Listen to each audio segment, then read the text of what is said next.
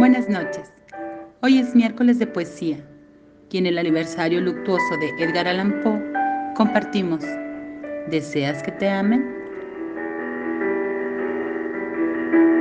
¿Deseas que te amen? No pierdas pues el rumbo de tu corazón.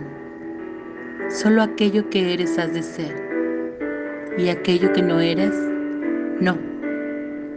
Así, en el mundo, tu modo sutil, tu gracia, tu bellísimo ser serán objeto del elogio sin fin y el amor un sencillo deber.